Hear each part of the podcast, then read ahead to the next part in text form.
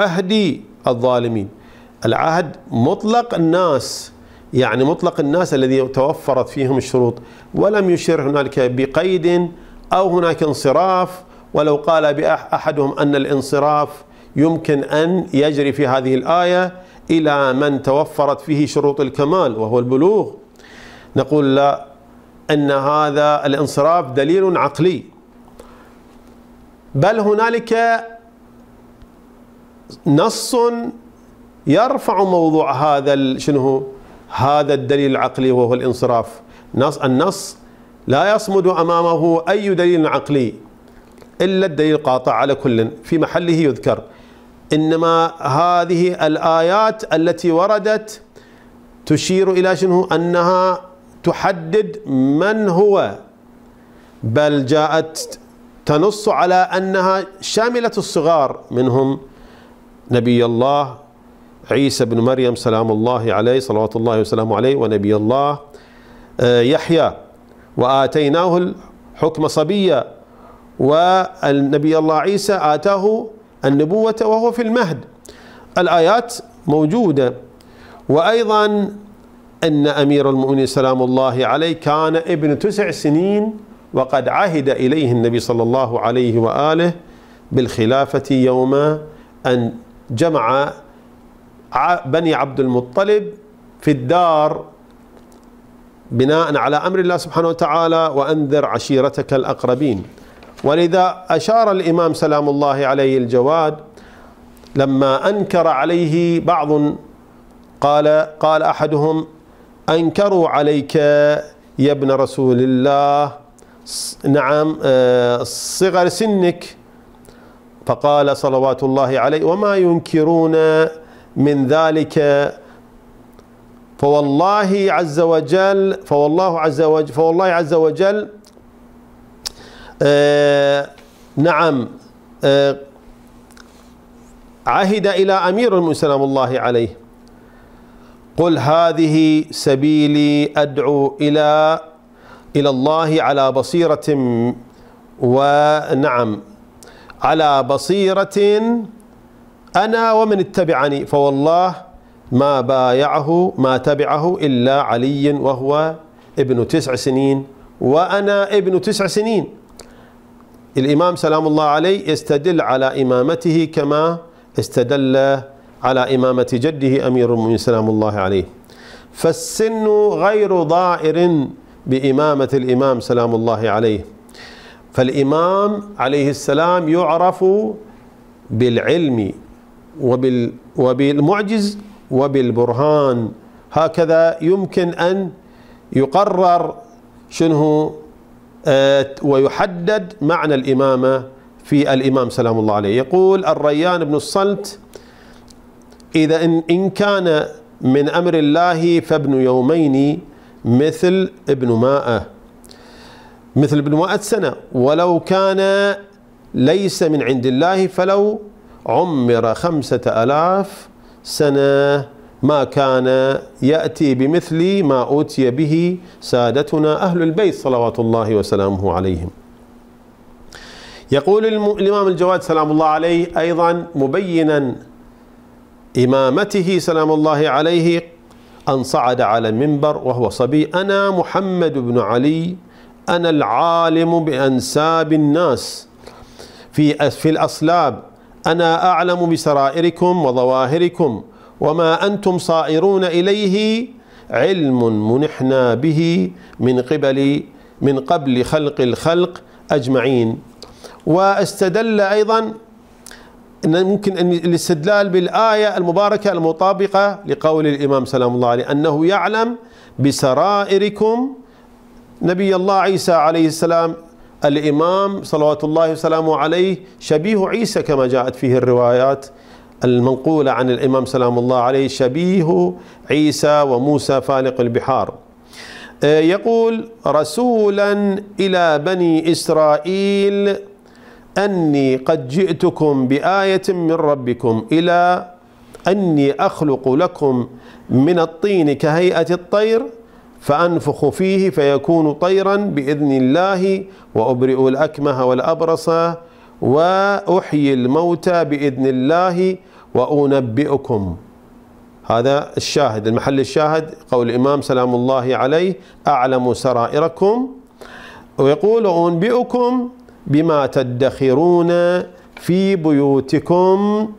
آه إن في ذلك لآية لكم إن كنتم مؤمنين. هذه آية يعني شنو دليل وبرهان على علم الإمام وعلى معجزة الإمام سلام الله عليه. سواء كان نبيا أو إماما فهما سيان في الحال واحد. نعم وهنالك موقف يكشف لنا هذا المعنى. يقول يقال أن المأمون خرج في رحلة صيد وهذه القصة معروفة لدى الكل يسمعها كثيرا. على المنابر أنه مر في رحلة الصيد فأطلق بازيه وحلق في السماء ثم عاد وفي منقاره سمكة صغيرة. فمر بصبية يلعبون ومن بينهم الإمام سلام الله عليه ففر الصبية من بين يديه فقال له لما, فر... لما لم تفر مع الصبية قال إني لست مذنبا. حتى أفر والإمام يشير أنه سلام الله عليه لا يذنب. هو معصوم صلوات الله وسلامه عليه. وإن الطريق لواسع. قال من أنت؟ قال أنا محمد بن علي الرضا صلوات الله وسلامه عليه. قال أخبرني ما بيدي.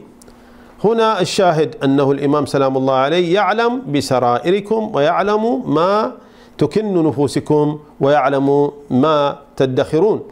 يقول صلوات الله وسلامه عليه إن الله تعالى خلق في بحر قدرته المستمسك في الحق ببديع حكمته سمكا صغارا تصيدها بزاة الخلفاء كي يختبر بها سلالة بيت المصطفى. فتعجب المأمون. فتعجب المأمون من كلام الإمام سلام الله عليه وجعل يطيل النظر إلى الإمام. مبهوت. منبهر بهذا العلم من قبل الإمام سلام الله عليه. وقال وقال أنت ابن الرضا حقا ومن بيت المصطفى صدقا. وبعد ذلك أصبح الإمام سلام الله عليه محطا لأنظار العباسيين حتى عقدوا له المحافل. وجلبوا العلماء وأحضروه في مجالس العلم وبين الإمام سلام الله عليه تلك المقامات العلمية الكبيرة. أحضروا قاضي قضاة البلاط العباسي وألقى تلك المسائل وقد فرع عليها الإمام سلام الله عليه عشرين مسألة في باب الحج ومن أراد أن يطلع على تلك الأحكام فليذهب ويرى تلك الأحكام في مظانها بين طيات الكتب.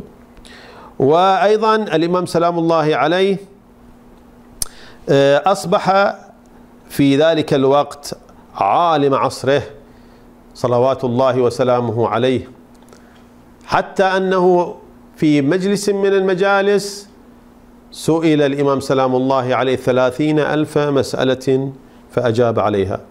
وتأويل ذلك في محله من أراد أن يذهب أن أن يفحص عن أو يتعرف على مبنى أو على كيفية هذه الأجوبة وكيفية حدوثها من الإمام سلام الله عليه فليطلع عليها في محلها. هناك آراء كثيرة متعددة في هذا الشأن.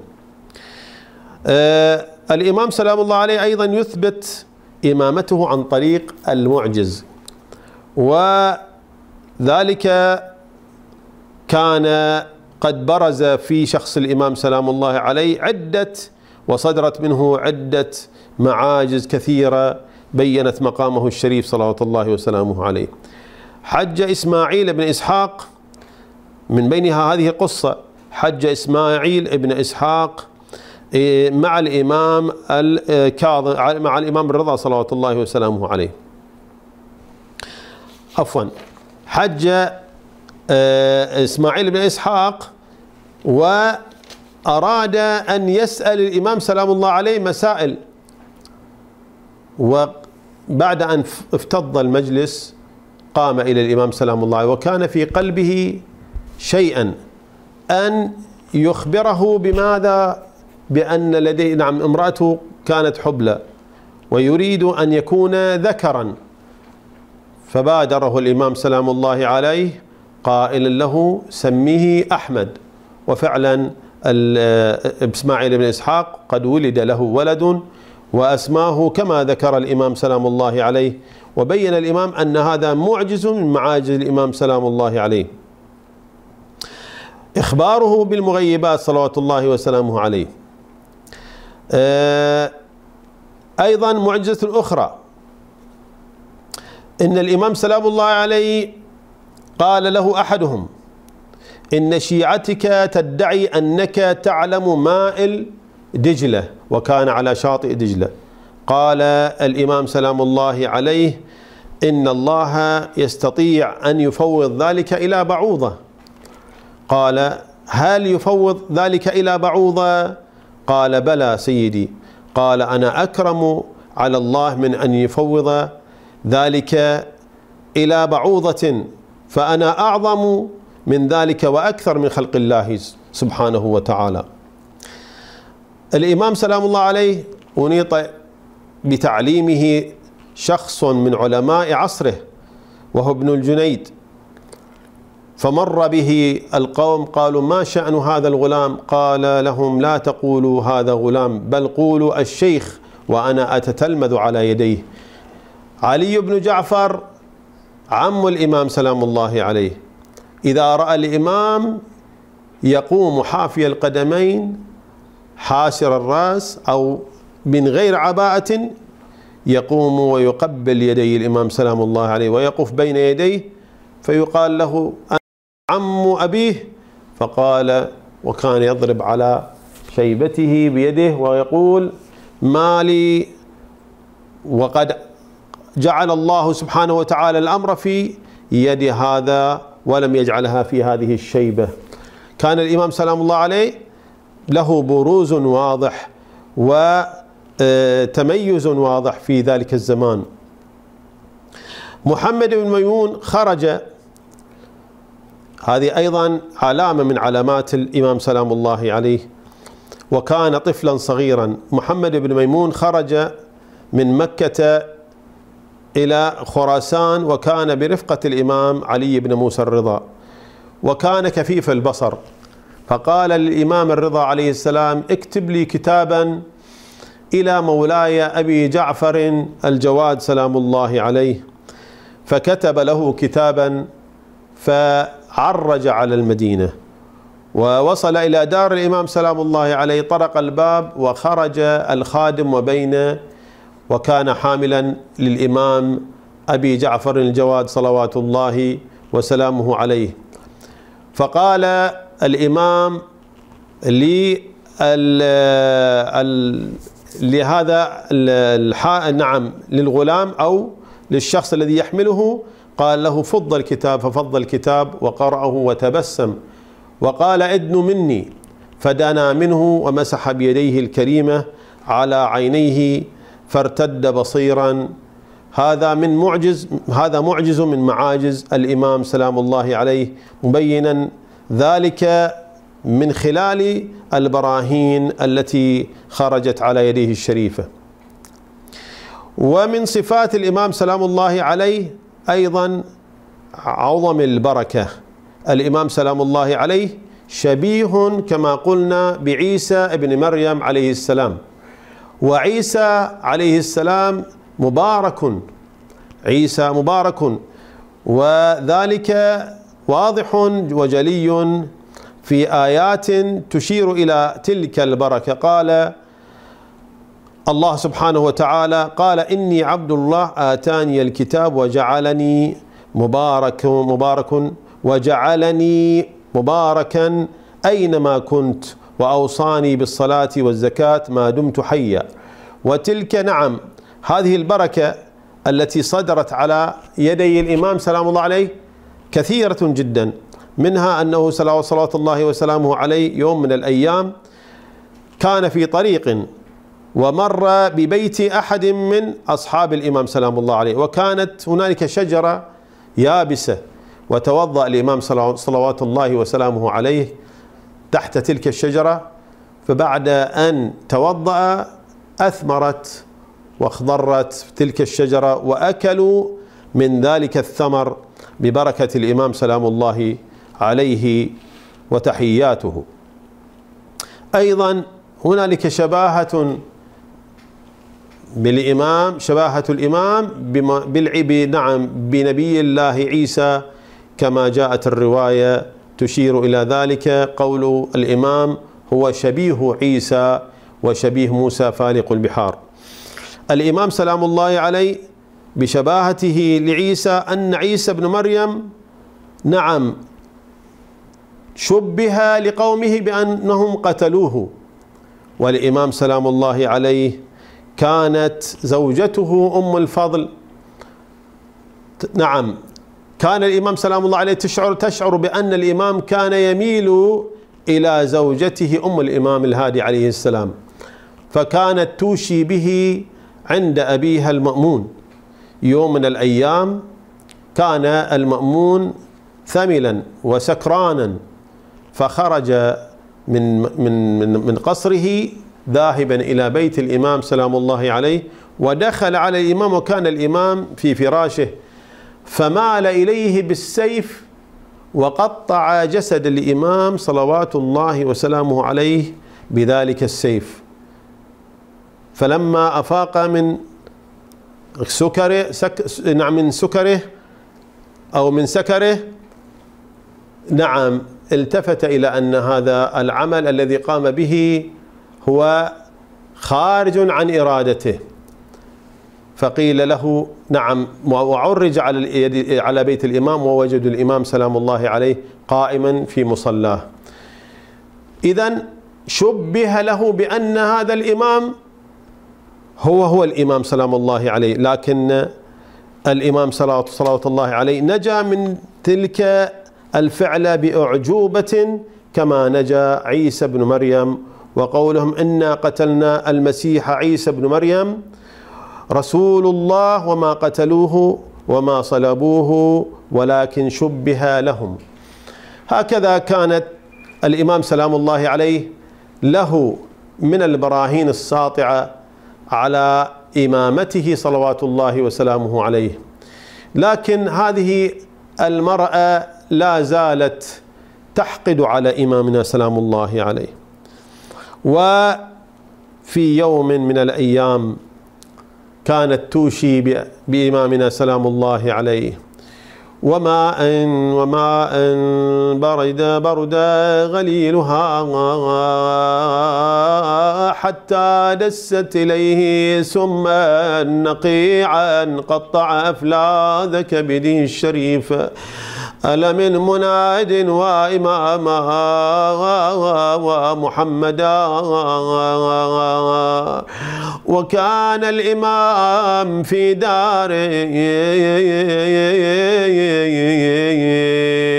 وكان صائما وكان يطلب الماء كجدي الحسين وإماما ومحمدا.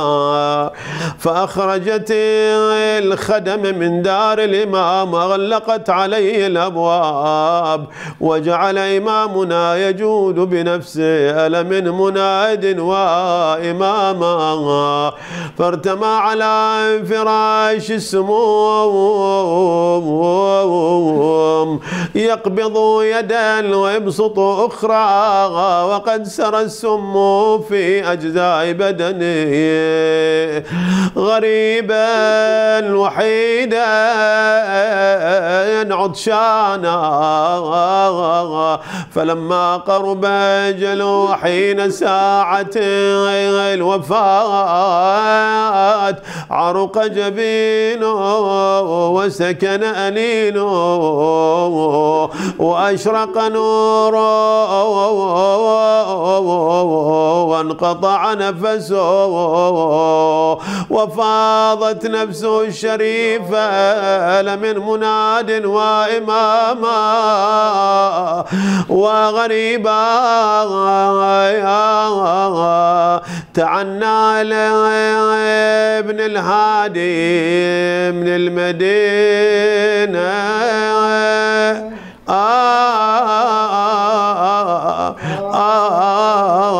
قعد يم جثته يسجي. قعد يم جثته يجذب ونينا.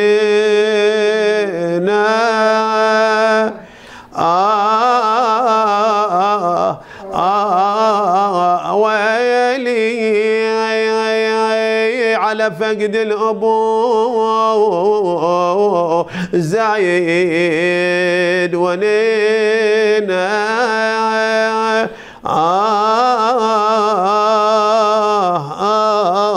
يشوف على السطيح والحال مو حال.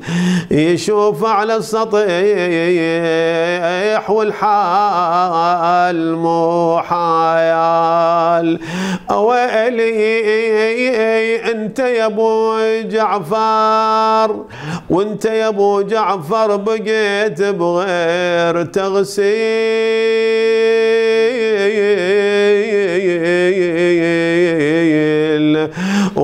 وعمتك الحارة وقفت تنخر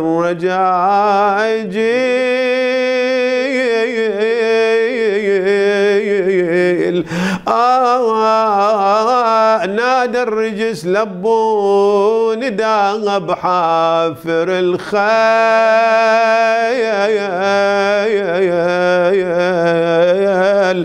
سمعوا كلام ورضضوا بالأعوجي آه يا يا يا آه وانت بقيت على السطح في حر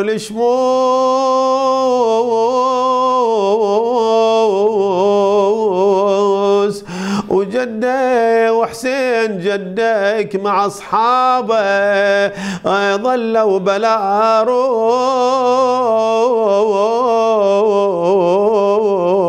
ما حد تدنى لهم ولا شق لهم رموس ظلوا على الغبرة يا ويلي رمية. آه يا بقي جدك الحسين تصهره حرارة الشمس. وزينب تنادي من يجهز هذا الغريب. نادى ابن سعد فليركب عشرة من الرجال ويطؤون صدر الحسين. أين شيعة الحسين؟ آيات نادي يا جدي. خويا فوق صاويبك يرضوك ولا راعوا شراب جدك ولا أبوك شنت حرزي وتحت الخيل خلاك وما بقى من عظام ما تهشم. ما غسلوه ولا لفوا في كفن يوم الطفوف ولا مدوا عليه رداء عار تجول عليه الخيل عادية. حكت له الريح منها مئزر ورداء يا الله. نسألك وندعوك ونتوجه إليك بمولانا ومقتدانا محمد بن علي الجواد باب المراد يا سيدنا ومولانا. يا محمد بن علي إنا توجهنا واستشفعنا وتوسلنا بك إلى الله. وقدمناك بين يدي حاجاتنا يا وجيها عند الله اشفع لنا. عند الله يا وجيها عند الله اشفع لنا. عند الله يا وجيها عند الله اشفع لنا. عند الله في قضاء حوائجنا يا مولانا. في شفاء المرضى في فك الأسرى في في رفع هذا البلاء وهذا الوباء. اللهم احرسنا بعينك يا أرحم الراحمين.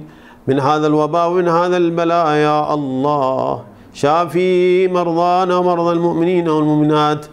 وخاصة من بلي به يا الله يا أرحم الراحمين. اللهم تقبل أعمالنا.